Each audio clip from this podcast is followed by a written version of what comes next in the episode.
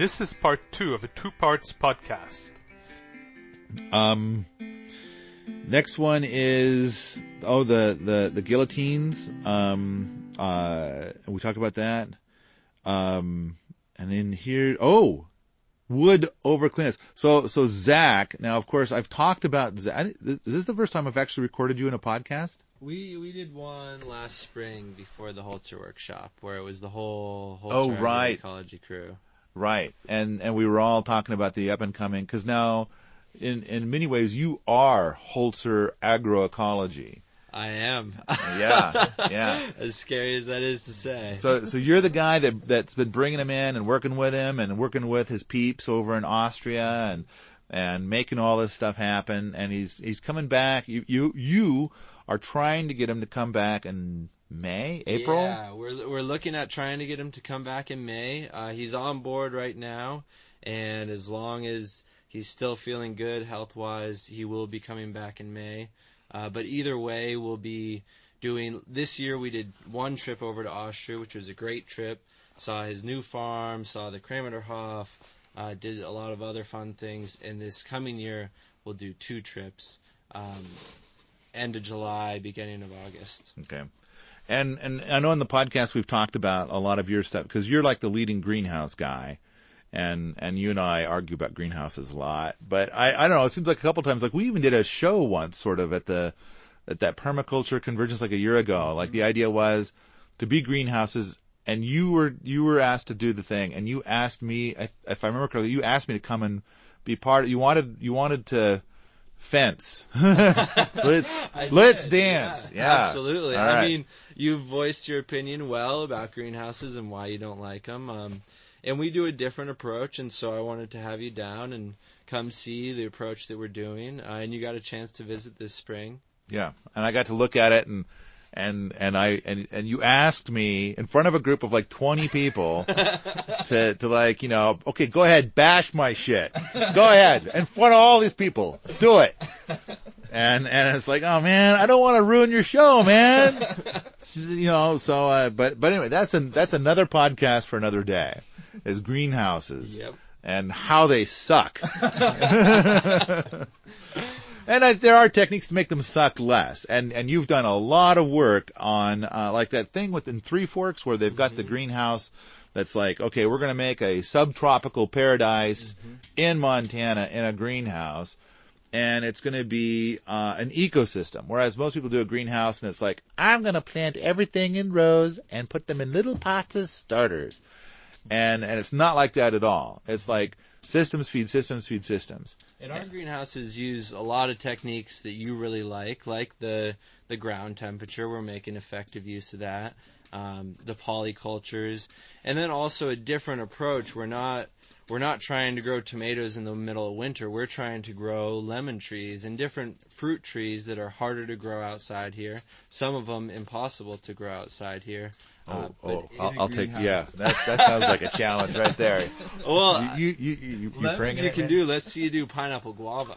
Okay, all right, all right. You're right. That requires serious tropical. There. Okay, all right. Good point. You got me there. I, yeah, lemons. I'm I'm focusing on lemons. Let me get the lemons done first. How about coconut? Uh, Yeah. Oh, yeah. Bana- bananas. Let's do some bananas. Okay, but all right. Um, one of the projects that you did while you were here is um, we've got that that we were talking earlier about Erica's weird little. I mean, this whole wooden box looks like a wooden box, except for that one end, uh, and then it's like all metal there, and it's like, why is this here? This this isn't right. And um and everybody keeps asking why did you do it in metal and not in wood? And I don't know why the whole thing is one great big piece of sheet metal with two bumps on it, and each bump is a clean out. And and then when the fire's going good, the bottom bu- the bottom bump is fucking hot. Like like hot. yeah, like don't don't don't touch that.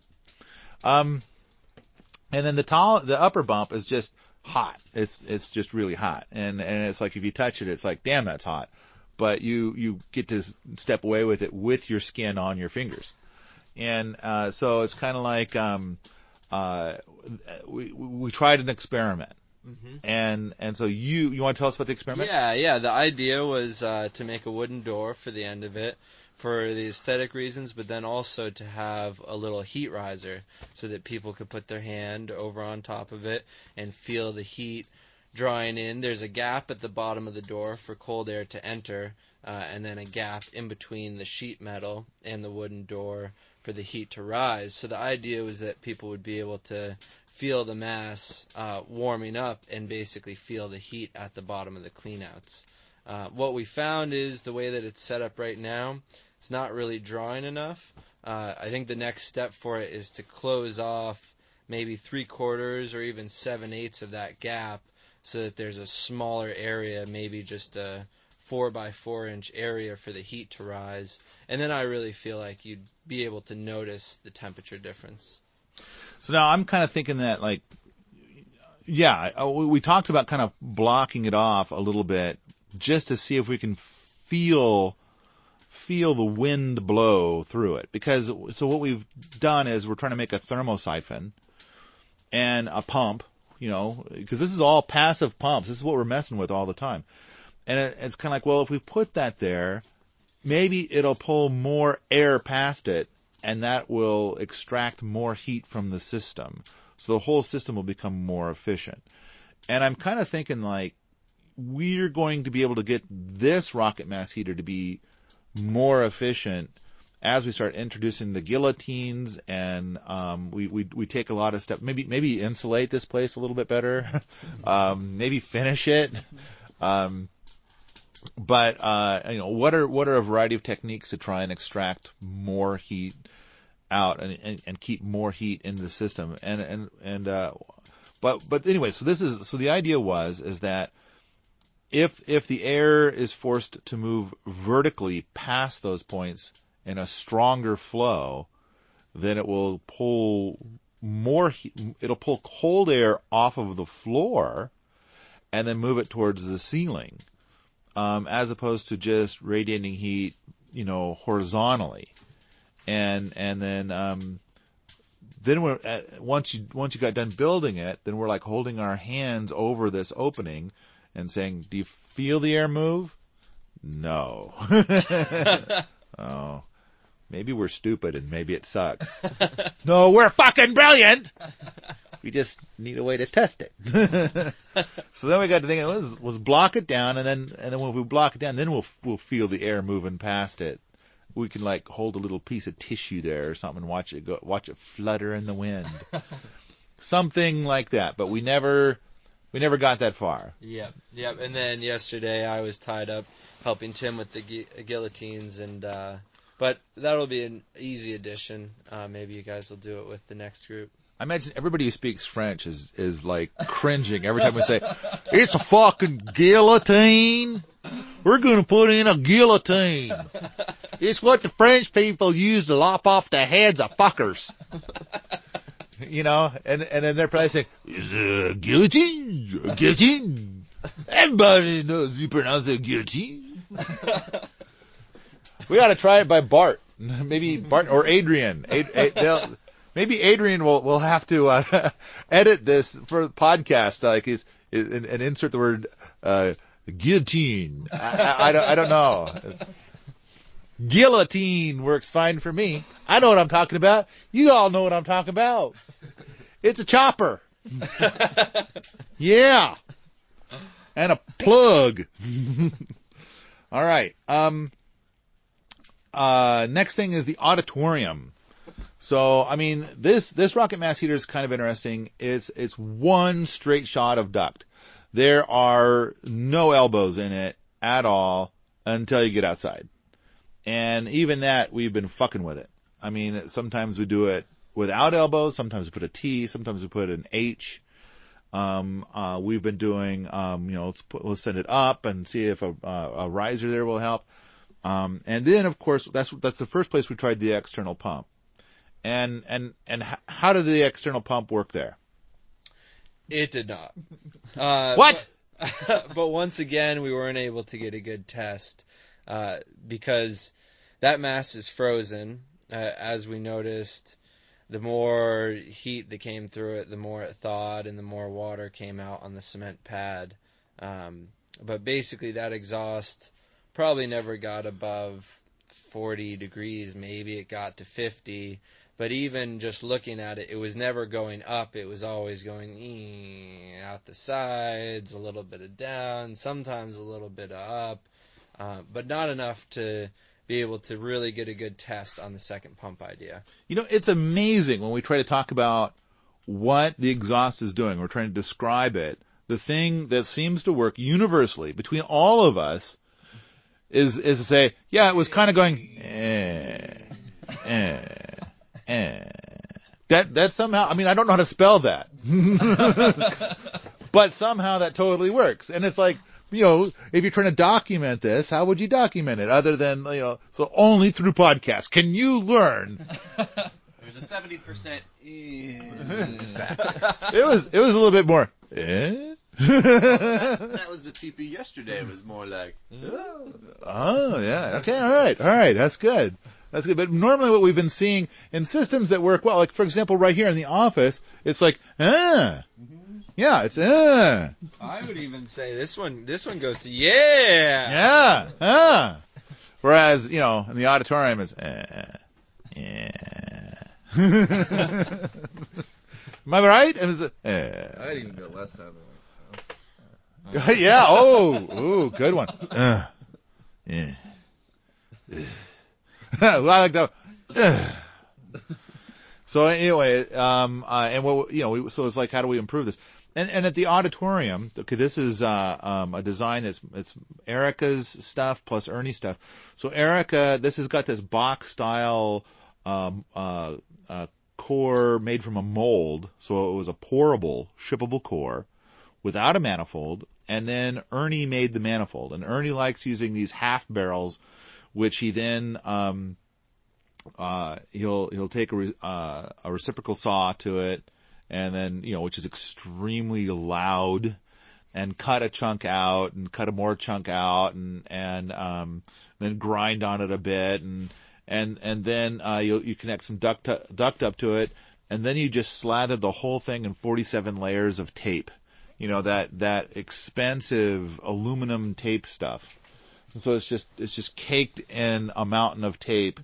So I anyway, so now you've got like this thing that looks like a you've got the barrel sitting on top of half of a barrel, which has got shit tons of tape all over it.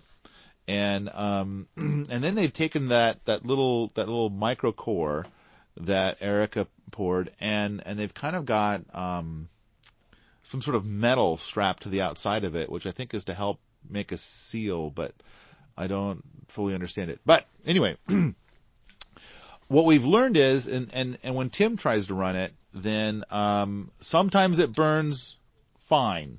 Not great, fine. And by fine, meaning it hardly smokes back. And then other times it's like, oh look, flames three feet high coming out of the wood feed. And it's like, is it supposed to do that? no. And and then I think I was annoying you guys because it was like if if you got a little bit of smoke back, you try to mitigate it and fix it and fiddle with it and tinker, and you're trying to warm up the bench, and then I'd come in and I'd say, you guys, it's smoky in here. I'm opening all the doors, and in the auditorium we've got the great big door that the dump truck can fit through, and the window and the door and all that stuff. So it's like now now there goes all our heat. It's it's it's like you know seven degrees outside, and I'm letting all the seven degree air in just as you're starting to get things warmed up. But it's like I don't like the idea of a bunch of people standing around and sucking in a bunch of smoke is part of this. This is like not what the project's all about. So um so then it was a major setback. Um and then if you walk away and let Tim fuck with it, then you come back and he's made this wood feed that's like two feet tall and there's this big mountain of bricks and and um you know, to kind of cobble together a big wood feed. And it's like, no, the wood feed should never be taller than 16 inches. And, um, and so finally, uh, Derek, I think you came up with a solution and it's like, it's so simple and elegant. Why didn't the rest of us, th- why didn't you guys think of this? and so Derek came up with it. And so basically it's like, make the wood feed shorter and then start feeding in half sticks because one of the problems that this system has is that the riser is like six inches too short, and it's just just an error, you know, by Ernie and or Erica, and uh, it happens, it happens, and so this the the riser is six inches too short, And so the riser must be at least three times taller than the wood feed. And so, um, if the wood feed is 16 inches, the riser must be at least eight, uh, 48 inches. At least. And in this case, it's 42 inches. And then when Tim goes and makes uh, a wood feed that's taller than 16 inches, you have competing chimneys, and the fire doesn't know which way to burn. Um, and so, uh, uh, we, so Derek, you made the wood feed much shorter, and um, uh, and so that seemed to help quite a bit. I mean, you, it seems like you reduced the smoke very significantly, but and then you got to have the long, boring day of sitting next to the fire, and we found out that if if you uh, take your wood and you chop it down to like finger width, like pretty small wood, that it would burn fast and hot. And it's like, okay, let's heat this fucker up. That where we need to get heat down to the other end to be able to test the secondary pump.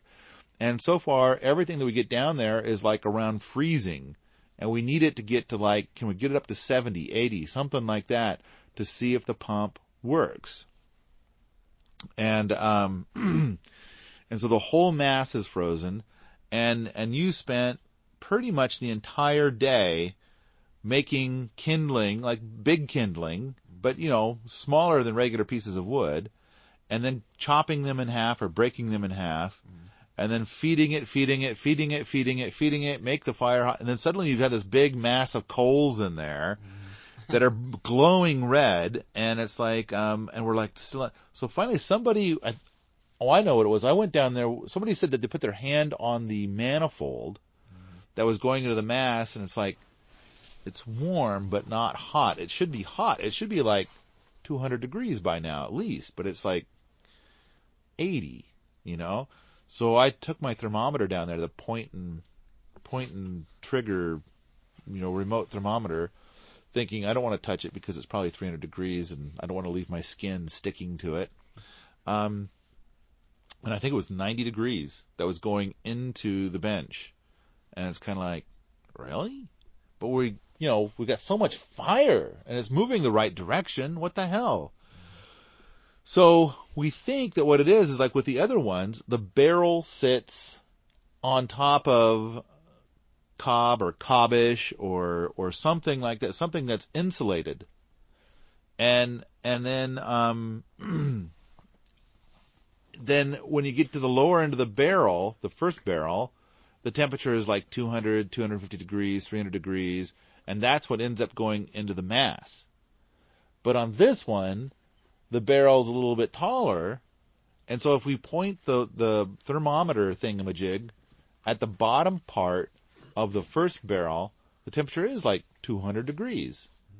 And then you start going down the side of the barrel and it starts to drop, you know, 150, 140, 120, and then there's the little piece of duct that goes into the mass and it's 90 degrees.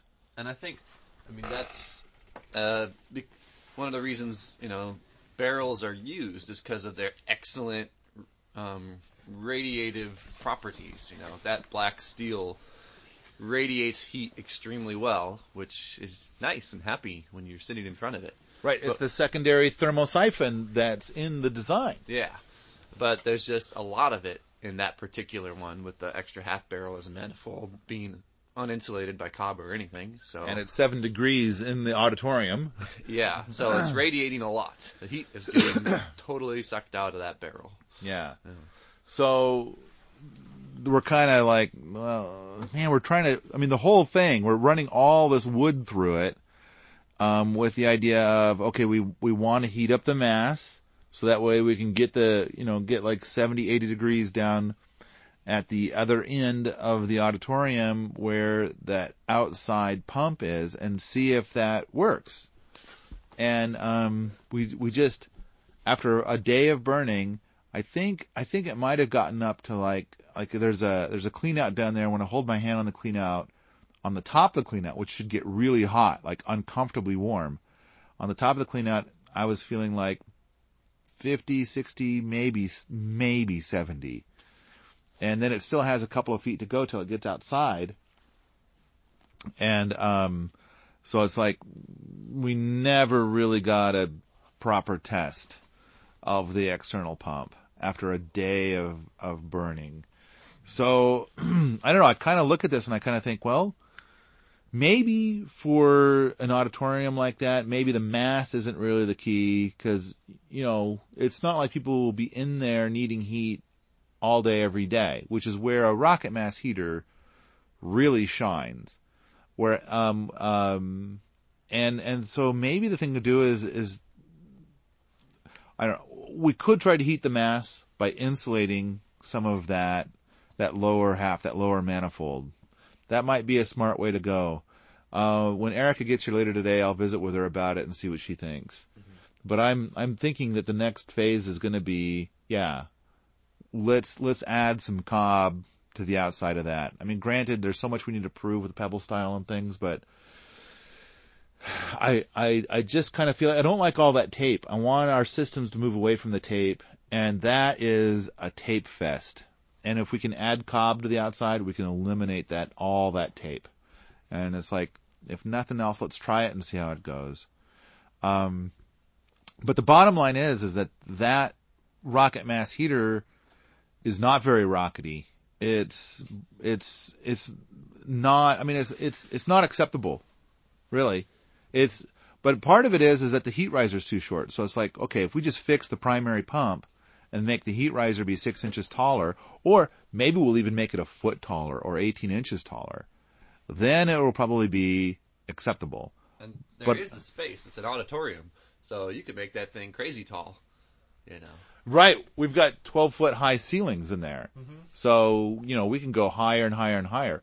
Although I'm kind of thinking that as much as I want the, the pump to work, I'm kind of thinking again about like, well, you know, everything below the topmost barrel probably needs to be insulated mm. because I do want to move some of the heat into the mass. And then at the same time, I kind of think, I'm beginning to think anytime you have a pebble based system, which is what we have in there, you need to have a secondary pump on the other end. So, because you need to make the air pressure inside the duct lower than the air pressure inside the room. Just to make sure that if there's a leak anywhere, that it's, it's, you know, you don't end up with even a speck of smoke inside. I, I just think that that, I like that idea. Mm-hmm. And I wanna, I wanna move in that direction. And I imagine that we're probably gonna put in, I mean like, there's four of you guys here for four days. You probably worked a good 10 hours a day. So, that's 40 hours per day. So that was, so there's 160 hours that's been put in, in the last four days in rocket mass heater innovation. And, and I put in a little bit of time too, but, um, uh, it's kind of like, um, wow, I, I think we've got like 500 hours more to go on all of our projects here just for this winter. So, um, I, yeah, not sure when we're going to do it, but we got to squeeze it in. This stuff's got to be done. And, um, we'll figure something out. We'll, we'll get something figured out. But I think that right now the next step is we got to get more heat down to that, down to the end in order for that secondary pump to kick in. All right. Um, smaller wood feed, the half sticks, Ernie's manifold, um, uh, too little heat to bench. We talked about that. Uh, the bench was frozen. Um, I mean, yeah, um, that seems to be a common theme with some of the stuff we're working on. Okay, um, the next note I have here is uh, the little core. So um, uh, at the last workshop, uh, um, Erica made this this small shippable core. Doesn't have a manifold, so I, I kind of think it, I, I want to call it half a core. I think the manifold is kind of an essential component in a core, but but basically it looks like a big block, and it has a wood feed, a burn tunnel, and the beginnings of the heat riser. Um, and it and it's so symmetrical that you could switch the wood feed for the beginning of the heat riser if you wanted to. Um, but one of the things that went on is um, I think Derek, you you did uh, uh, you took um, Metalbestos tubing, like a three foot chunk, and stuck it on one end, put wood in the other end, and ran a fire in it for about three hours. And before starting the fire, somebody had the forethought of like, let's weigh it. So what did it weigh? Uh, it weighed 185 pounds. And after three hours of burning it, it should be like 60 pounds. What did it actually weigh? It weighed 179 pounds. Fuck. All right. So, uh, didn't didn't I mean, when we hold pieces of this stuff, this that that that's been made, that's been being poured into these molds, and it's been thoroughly fired. I mean, it's got the weight of styrofoam. It's so crazy light. Now, granted, this particular core is lined with fire brick. So with the number of fire brick in there, it's probably going to weigh 30, 40 pounds of fire brick. And then you're like, okay, and the rest of it's styrofoam, so the whole thing is going to be less than 50 pounds. Um, but it seems like until it's been thoroughly fired, then there's this, you know, it does have this extra weight. Now, granted, you're firing it outside, and yesterday was a warmer day. Um, it probably got up to 20. 20 degrees. And and so, but you know, you're outside, you're firing it, and you got a fire on the inside that you can see a little steaming on the outside, and then also, look, are those are those cracks? And everybody's kind of pointing out. I think I see a little hairline crack right there. Do you see that? You see that little? Well, was that crack there before we started to put the fire in it? No one knows. There's been there's so no one can remember if there was a hairline crack there or not. But there were these hairline cracks. Now we've moved it in here to the office. and what did we do with it? Put it on the mass. Put it on the mass. Let's warm it up. Well, one thing is, is that we've got the, the some rings that were made uh, a few days ago, and somebody put those on the mass, and now they're like styrofoam weight. They're like super light and pretty strong. I mean, granted, it's from a piece that broke when we took the mold off, but still pretty light. And it's like, okay, let's put the mast on there, and it's like, well, wait a minute. Look at that crack. That's not a hairline crack. That's a fucking crack, man. That's a that's a serious crack. I mean, like, it looks like the thing is gonna break. So, kind of getting a little worried about this. Kind of, you know, like, um, you know, do we have? I mean, we do have the one core that's down in the auditorium now that's made from this stuff, and it's holding together pretty good. It doesn't have a crack in it. And um, we are now, for all the stuff we're doing when pouring, we've been adding a bunch of that um, that kind of fiberglass cord that's for like stove door uh, stuff. It's like a braided kind of cord. What would you call that stuff? Graphite impregnated door seal cord. Yeah, that sounds good. I like that. so um, it's pregnant with graphite, and um, but but it's designed to be used for for uh, wood stove doors to make a bit a bit better seal, and um, so we've been taking that and chopping it up, and by we I mean not me. Um, like everybody else has had a go at it, and everybody else is worried that they're going to die and putting on face masks and respirators and shit. And so, um, uh, but we're mixing that in as an aggregate, um, and and uh, hopefully stuff will start coming out better. Have we had have we had uh, like do we do some rings with the aggregate with the fiber aggregate? Yeah, uh, each uh, ring that we cast progressively got better, but I believe there's a lot of room for more experimentation and improvement to figure out the right composition. But we have some nice looking rings to experiment with, but Okay. they're not perfect by my standards by any means. Did they crack?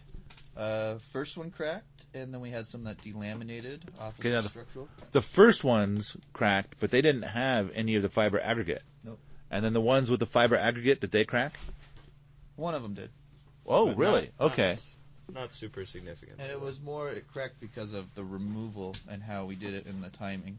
Okay. I believe if we had stretched it out the second time around, we could have maybe overcame those cracks, but hard to say without doing more experiments. Okay. So now, um, back back to the little core that, that Derek put a fire to for three hours. Then, um, uh, one of the things is that, that there was some speculation that the cracks are showing up at places where there are bubbles or there's the fire brick that's embedded into the in, into the cast core. Um, but you know, the crack that I'm looking at today, it's like, nuh-uh. It's, it's got a crack. It's wandering around the back side or one of the sides and it's a pretty significant crack. And it's like, it doesn't seem to be following a brick or following a bubble line or anything like that. It's just a, it's just a crack. So I'm kind of thinking like, uh oh, rut Um, so we, uh, one one thing to point out though is that when you were burning in it and you had the Metalbestos that was about three feet tall, what about what did you notice about the exhaust?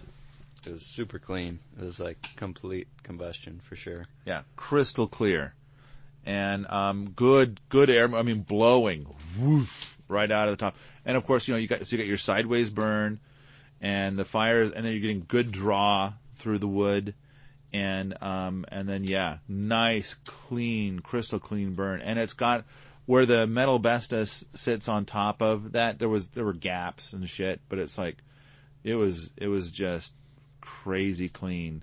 And it's like, yeah, baby, that's what we need. Lots of that. All right. Next up, inside the house, we've got uh, a rocket mass heater, and uh, we we tried putting a fire to it um, a few weeks ago, and it was a disaster. It would it would burn poorly for about a minute, and then it just kind of thought, you know, what would be fun is to just have a fire just here in the house, like you know, like let's just have a campfire right here. Bring out your marshmallows and stuff. and and so then we we had a bucket of sand and we just filled it with sand and it's like yeah no no thank you to the fire in the house. Um, so we were not getting a good draw and the riser um, is maybe an inch short, but it's like that shouldn't really make any difference. But the wood feed on it was way too tall and had steel in it. And one of the things we've been kind of figuring out is that if you use steel in your wood feed, steel just loves to drink in radiant heat.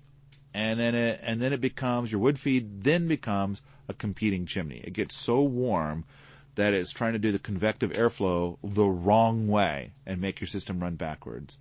So your system will run okay, you know, for a minute, and then the competing chimney gets enough radiant heat, and then it starts to run backwards. So not okay. um, so we took out the, uh, this is, the, you know, the, all this metal was put in there for this very elaborate uh, external air intake that was coming through the floor. And, and so we took all that out and we plugged it. But we haven't put a fire to it yet. We, we talked about it, but out of all the things we talked about, it didn't make the priority list, so it isn't done yet. But we're talking about like, okay, let's just add to this to get um, a, a, a wood feed that's 16 inches tall, which which is the standard height for the wood feed, and then let's see how it performs. Although we could just not add any height to the wood feed, go in there with some wood bricks, do the half sticks thing that Derek invented, and and see how it does. Um, it might be just just fine and lovely as is.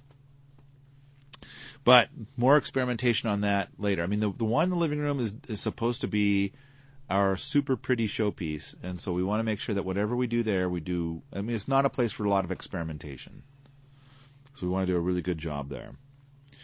Um, and then, okay, the next note I've got here. Anybody else got any more comments about the house? I think that's kind of it. We've done very little there. Although, um, you know, we did get Zach to crawl under the house, you know. H- how is it under the house? Oh, it's dusty, and if you have claustrophobia, it's not the place for you. Uh, I've, I'm told that only, only skinny people can go down there because it's like, um, you gotta kind of twist and turn your way in. you gotta, you gotta like come over both axles of the mobile home. So yeah, it's definitely skinny, pre- skinny people only. Okay. You must right. be this skinny to go under the house. So there you go, folks. If you don't like going under houses, remember, eat your pie. okay. And then, and then skinny people will be punished. You! under the house! Fix it! Fix it! Like that. Alright.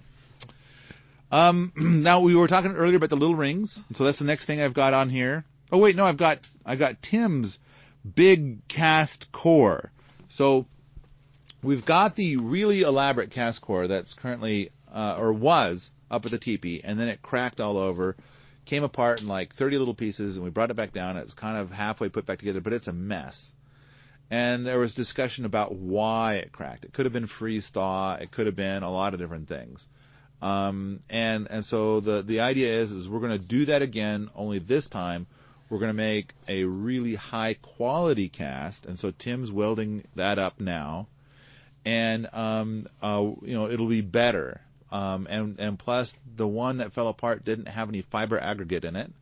So the new one will have fiber aggregate, you know, but we'll have the cast core. We'll be able to, you know, use it over and over and over again. Whereas the previous one, it's like it was dominantly wood and cardboard, and kind of cobbled together quickly. And yeah, so this this new one will be able to be used repeatedly. Um, and so you guys have seen uh, Tim's big uh, cast core. What'd you think? Very pretty. Very pretty.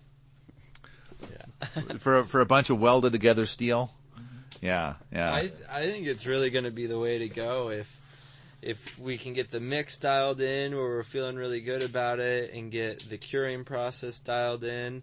I mean, you could just start cranking them out with a beautiful form like that. Yeah, I I, I kind of wonder if curing process might be part of it. So when Erica gets here today, Erica probably knows what the curing recipe is, and we need to we need to get that one. Like, well, okay, what does this stuff require? This goo that Erica has brought to us. What does it need from us? Because if nothing else, we could take Tim's mold. Um, that because of course Tim's solution is like if you tell Tim, Tim, I want you to build a doghouse. His first response is, Yeah, I could weld up a doghouse.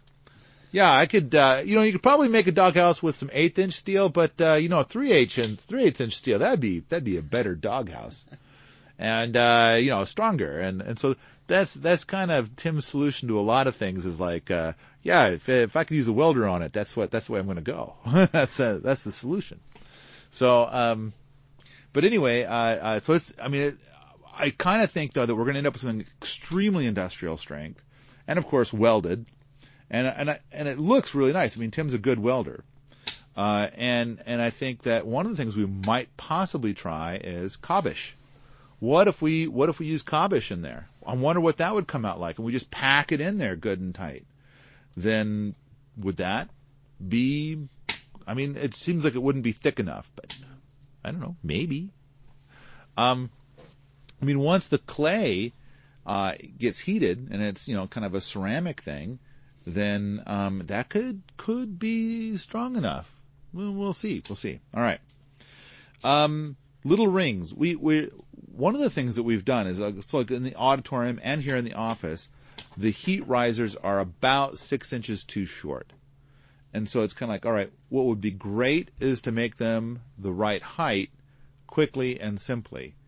And so um, Tim has put together two cast rings, two ring casts and um, we've been filling them up with the Erica goo and um, uh, experimenting with that. And then the idea is, is that we could take once these things have gone through their 48 hour cure process, we can put them into these scenarios and extend the riser by six inches as well as extend the barrel by six inches.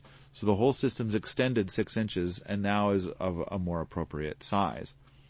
Um, so I think we've done two casts so far. Is that right? Of the rings? Well, two sets of castings. Right, because we for each casting there's a small ring and a large ring. And so the first one, how'd that go?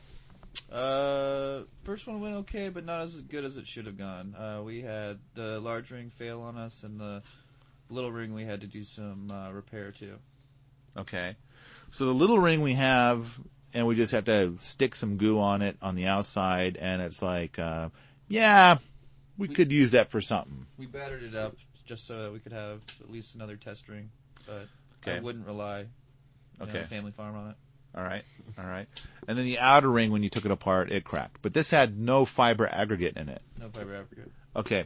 And um but but an interesting thing is is that the ring cracked and we just left it on the the mass in the office.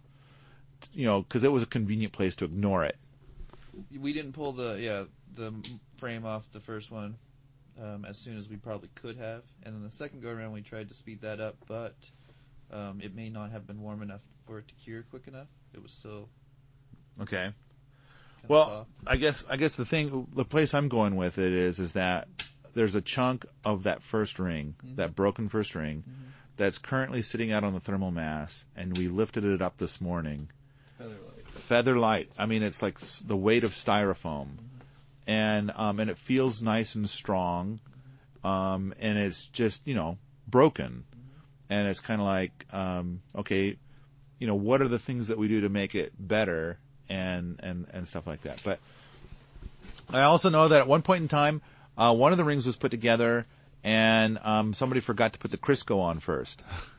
So we had to pull that out.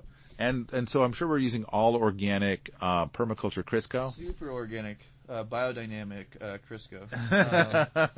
Um, but uh, we also found in our subsequent ring test that possibly the Crisco is getting uh, vibrated off or agitated off or scraped off as we put in our structural components in the ring and agitate it down. Good. So wax paper was a topic we discussed, possibly lining the outer part of the, the mold with wax paper or something like that yeah, so that when the frame comes off, it's easier, but also you can peel that stuff off. right, right. I think that might be a good idea too. We'll we'll we'll see how it goes. But maybe wax paper and Crisco. Yeah. So and and I don't know if uh, the biodynamic Crisco. I'm not sure if I've ever mentioned this in a podcast before, but but Crisco was originally developed to be a candle wax replacement. And um and then when they came out with it, they're like, "Oh man, we are so going to clean up the market with this candle wax replacement. This stuff is so amazing and awesome." And then it was like at about the same time that this new thing came out that everybody was excited about called the electric light bulb. And um so suddenly it's like those fuckers with the electric light bulb totally crushed our business plans. And it's like, well, now what do we do with it?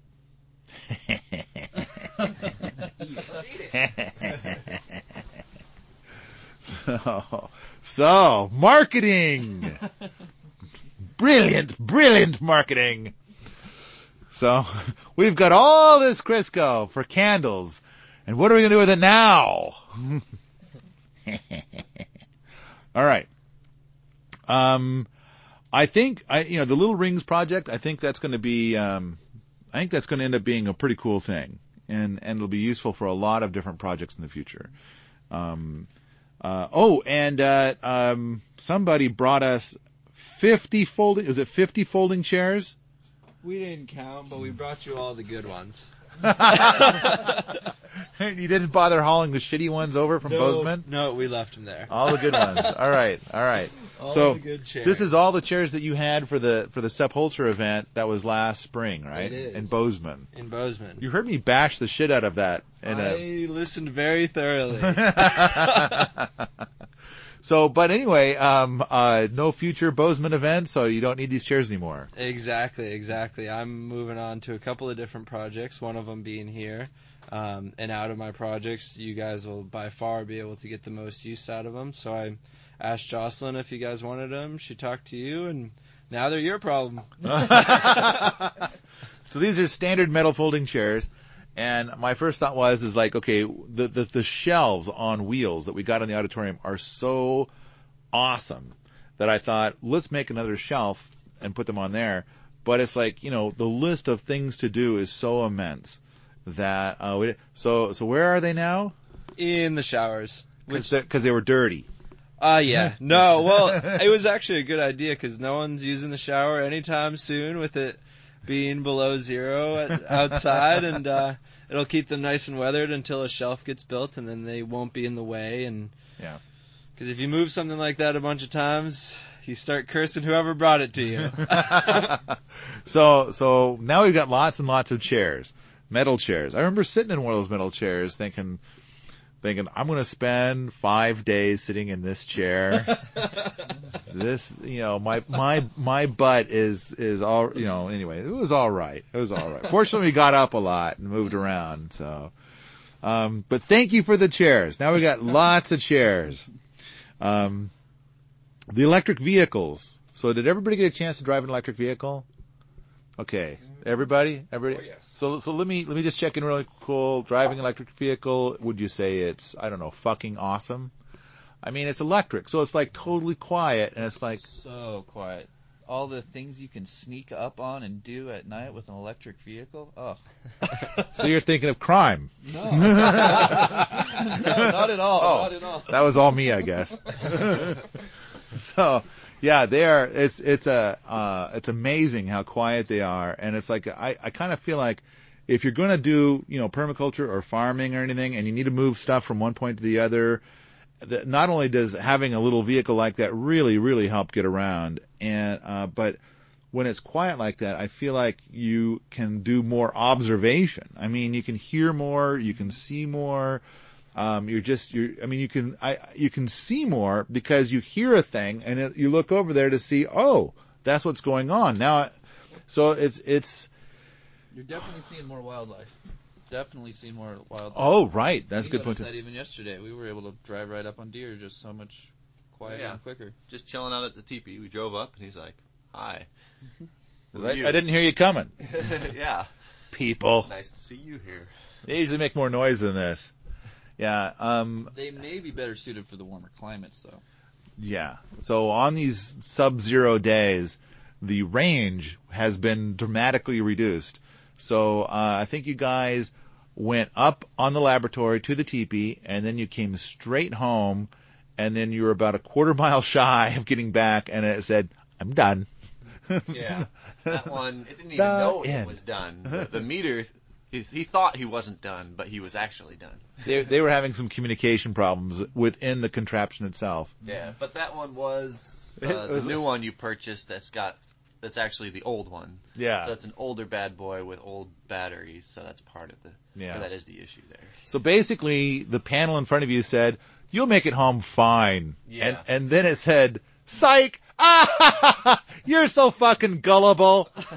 You'll believe anything I tell you, dumbass." It's funny how all batteries seem to behave the same, and like you know when your, I don't know, your your CD player dies or something, you can turn it off and then wait, you know, I don't know, half a minute, and then turn it back on, and then you can listen to another minute of the song. Or well, the vehicle is like that too. feet. So you can turn them off and and this, wait, and then go another hundred feet every five minutes. hey, and this time you brought your cell phone. Yeah, and and that that worked out because you know. You called the only the only number that you have for anybody over here, and and uh, and then and then we dispatched the Weiss boys, and It's an and incredibly efficient towing team, by the way. You guys were out there in like Seconds. three minutes. If I ever break down, I want them as my tow truck driver. Okay. All right. All right. All right. So, uh, um, uh, gotcha. Now, you guys went out in a, one of them petroleum powered things to retrieve them, right? Yeah. Okay. Yeah. Yeah. Right. Right now, I think we still have. I think we've got. I I think three vehicles are effectively offline. I mean, one of them you can kind of limp along. In fact, I think he took the. I think he took the. Uh, Along yesterday.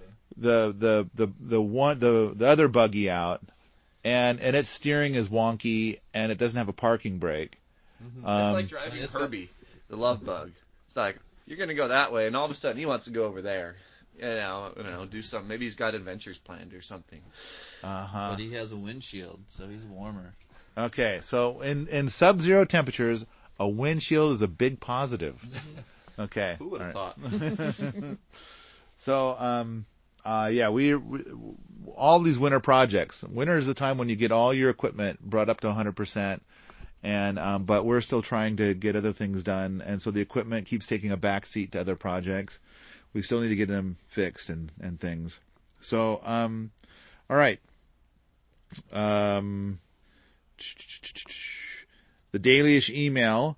Now, I thought that everybody who's coming out found out about this through the dailyish email, but what we do is is like for this event, I mean, it was short notice, and um, and basically it's like um, uh, Emily and Tony were coming back, and it's like we just need to get that TP thing done, and we just need to throw. Can can we can we bring in a bunch of people to just help get that done? Um, and and it because we need to get that whole project of living in the teepee through the coldest part of winter underway. And I think we're this is probably the, going to end up being the coldest part of winter, so we'll have missed that. So you guys are going to stay another year. Sorry. You know, it's it's like when you join the army and the army says, "Ever sending you back to Afghanistan? I know your time's up and everything, but it turns out there's fine print." so, um, uh, uh, but we we kind of we need to get that project underway, and and it's like, and it seems like there's lots of people that are like, please, please, please, anytime you're doing rocket mass heater stuff, let me know and I want to come out. And it's like I can't remember all the people that do it, so we just so we posted something at Permies, and it sounds like a lot of you found out about it from that, from just posting at Permies, and then I sent out something in the dailyish email. So, but I wanted to say that if people like listen to this podcast and are like, I want to come out and play, then it's like, you know, the dailyish email is probably the best bet, but you could be a little ahead of everybody else by actually looking at Permies.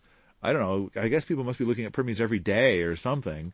It's pretty much the only website I actually look at. so um, uh, I wanted to put out a plug for the dailyish email, but it turned out that that's not really the big the big win this time. I guess it was it's actually participating in Permies. So um, let's see. We've talked about Kabish, the pocket rockets. Um, oh, um, um, currently, uh, food this week has been cooked dominantly by Deborah, uh, who has a passionate interest in uh, rocket mass heaters as well as, um, uh, you know, just being part of our project. And so she came out and did, did most of the cooking. And, um, uh, she has a passion for a tiny house and she wants to, so we've all kind of spent a little bit of time visiting with Deborah about a rocket mass heater and a, and a tiny house. And, and my response was, is it's like, okay, um, the first rocket mass heater project I ever worked on was at Cobbville and it was Ianto's office. And, um, that was tinier than a tiny house. So when we start talking about um, the possibility of a tiny house, then what do you got there?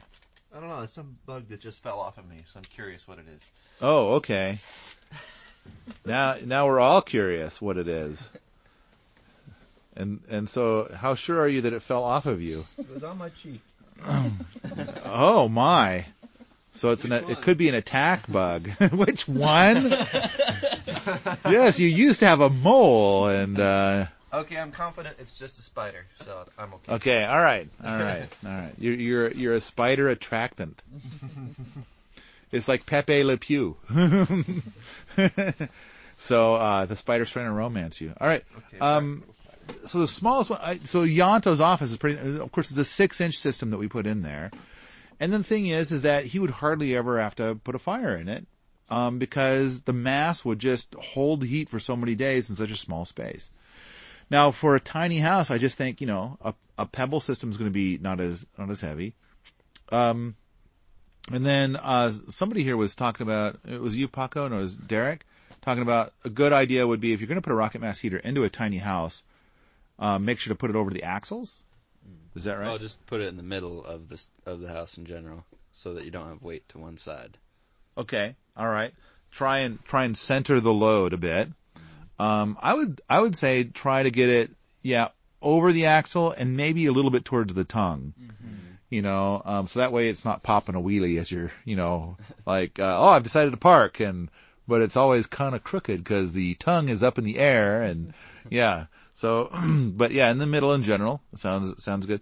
I think pebble style is good um, uh, because it's going to be lighter and um, and maybe part of the thing to do would be, I mean, I, having a mass is important, but of course, moving a mass down the road has issues. On the other hand, if you're putting it on a standard trailer, this mass is not that much of a mass. It's not that heavy. So you'll, you'll be perfectly fine. Um, you could even do cob, but I, I think, I think in the case of a tiny house, um, rattling down the road, I don't think cob's going to be good for that, but but I think Pebble will be fine, um, and and I, I think it'll be an, an awesome asset to a tiny house. Um, I know that some people might be tempted to try and do a four-inch system. Ernie and Erica said that that they they have yet to see a four-inch system work well, and I can tell you that the six-inch systems that I've seen have all I've I've seen I've had great success with six-inch systems. Um, eight-inch systems are just you know bigger and, and, and heat a bigger space. Um, so, yeah, tiny house and rocket mass heater. I think that they are an excellent combination. Um, final point that I have in my notes is um, torches. And so um, I've got a little propane torch here, the kind that auto ignites. And uh, I got to tell you, um, it is. I, I kind of feel like I'm cheating. That's what I was thinking when I was using it yesterday. I kind of feel like I'm cheating. I should be more natural or something. But man, is That it is nice? awesome, isn't it? So like, there you go, up to the teepee, the wood's a little damp, the paper's a little damp, everything's a little damp, and you're kind of like, you get your little lighter, flick, flick, flick, you know, and it's like, eh, kind of, come on, paper, come on, paper, come on, take the fire. Then you get up there with this propane torch, there, it's like, there you go, that took, that took like 11 seconds and the thing's blazing. And it's like, so yeah, totally feels like a cheat. And at the same time, um, kind of fun, kind of cool. Like if it's yeah, if you've got a heater in your house, might not be a bad idea. It might make your life a little bit simpler. Well, and and then those little kind of butane fireplace starters or barbecue starters, and they put a little tiny flame out the end. It's like um some sometimes those are kind of hard to start. You're like click click click click click click. Come on, you fucker! Click click click click click. Or same thing with a lighter. And and by the way, you know, it's kind of like here's pro- people say with rocket mass heaters like, okay, we got to start the fire. Who's got a lighter? Well, I sure as hell don't. We're all like, none of us do. And then this time, two guys are like, oh, I got a lighter right here. what the fuck is up with that? okay, don't answer that. Don't. I don't want to know. And so, yeah, yeah, I always keep a lighter on me. I mean, duh, you know. Well, you can't come to a Rocket Mass heater workshop without a lighter. I didn't know that because I've done that. so, so anyway, we got that, and then the other thing is, is that um, along the lines of the butane stuff, because everybody, you know, because the lighters run on butane, um, and then uh, those little fireplace starter things run on butane. There's a thing I got off of Amazon for like six bucks, and it calls itself a, a torch, but it runs on butane, and it has been really cool. So if I'm not using the propane torch, I'll use this little thing. So when you guys took my torch to that go up, little pen-looking thing, right? yeah, there it is, right there. Brought it back. Let's see if we can. Oh, now we've got two of them here. Um, so it starts off making this, and then you. Oh, now it's going to not do it. Oh, great. Is the little red switch down? Oh yeah, you guys have been It just moves sometimes. You've been modifying the settings. Oh, there it goes. That's it. You've been modifying the settings on my little torch. But the great thing about this is, is that it'll burn upside down. And so what I'll do is, is that I'll put all of the, the wood in, and then I'll put in like a couple of pieces of kindling, and then maybe some paper bits. And so now, now Jocelyn, wherever we've got this, uh, like our, our garbage cans, and we got some recycling and stuff, Jocelyn's been setting out these paper sacks to put burnable stuff in. And so now I just kind of reach in and get a handful of little burnable scraps of paper and throw that in there. It's like, you know, instant, instant papery bits in the fire. And then I put, I aim that thing down. I start it up and it, and unlike the little, um, barbecue lighters or fireplace lighters or, uh, a lighter where there's a little tiny flame that comes out of the end and goes up, this thing shoots a flame down. It's a very pointed blue flame, and it goes down. And um, so now, which because you know the all of the material that's in the rocket mass heater is like down, and and it's been amazing. And it's like I light the top of it, but since I've already primed the riser, it's already pulling air down and then it just burns its way down. It's been it's been awesome. It's been it's been cool. Of course, the propane torch is still the, with the with the auto start. The propane torch with the auto start is is still the way to fly. You know, but it just seems like a lot of a lot of fuel. It seems wrong. It just just seems wrong. But but the uh, the the little butane thing has been really kind of cool. And of course, if uh, um, uh, uh, Alexia Allen were here, she would uh, probably start it with uh, with her bow drill, you know, That's how she starts all her fires. I guess I've got her doing that in one of the videos where she just kind of starts a fire in like half a minute with a bow drill. But all right. Um, hey, and that's the end of my list. Anybody else? What else we got? Anything? Anybody? No? Thanks for having us. yeah, thanks for having us out. Dude, it was a blast and beautiful weather. Thanks for having the snow. Beautiful weather. The the bitter cold was beautiful. Negative 15? I love snow. okay. All right. All right. From Washington. yeah. I guess Come the on, part ex- that doesn't get snow. Experience the cold. And and and I think it's only like once every three or four years that it gets this cold now in Montana. So at least around here. Maybe there's other parts where it gets much colder. But um and thanks for coming out guys and moving all of our experimentation forward. I hope that um the experiences were were worth the trip out. Oh, definitely. Yeah, and we're gonna. I think we're gonna probably be doing a, a little bit more of this over the next uh, couple of months to get get all of our systems up to 100 percent. So, Go Tigers! if you like this sort of thing, come on out to the forums at permies.com, where we talk about rocket mass heaters, homesteading, and permaculture all the time.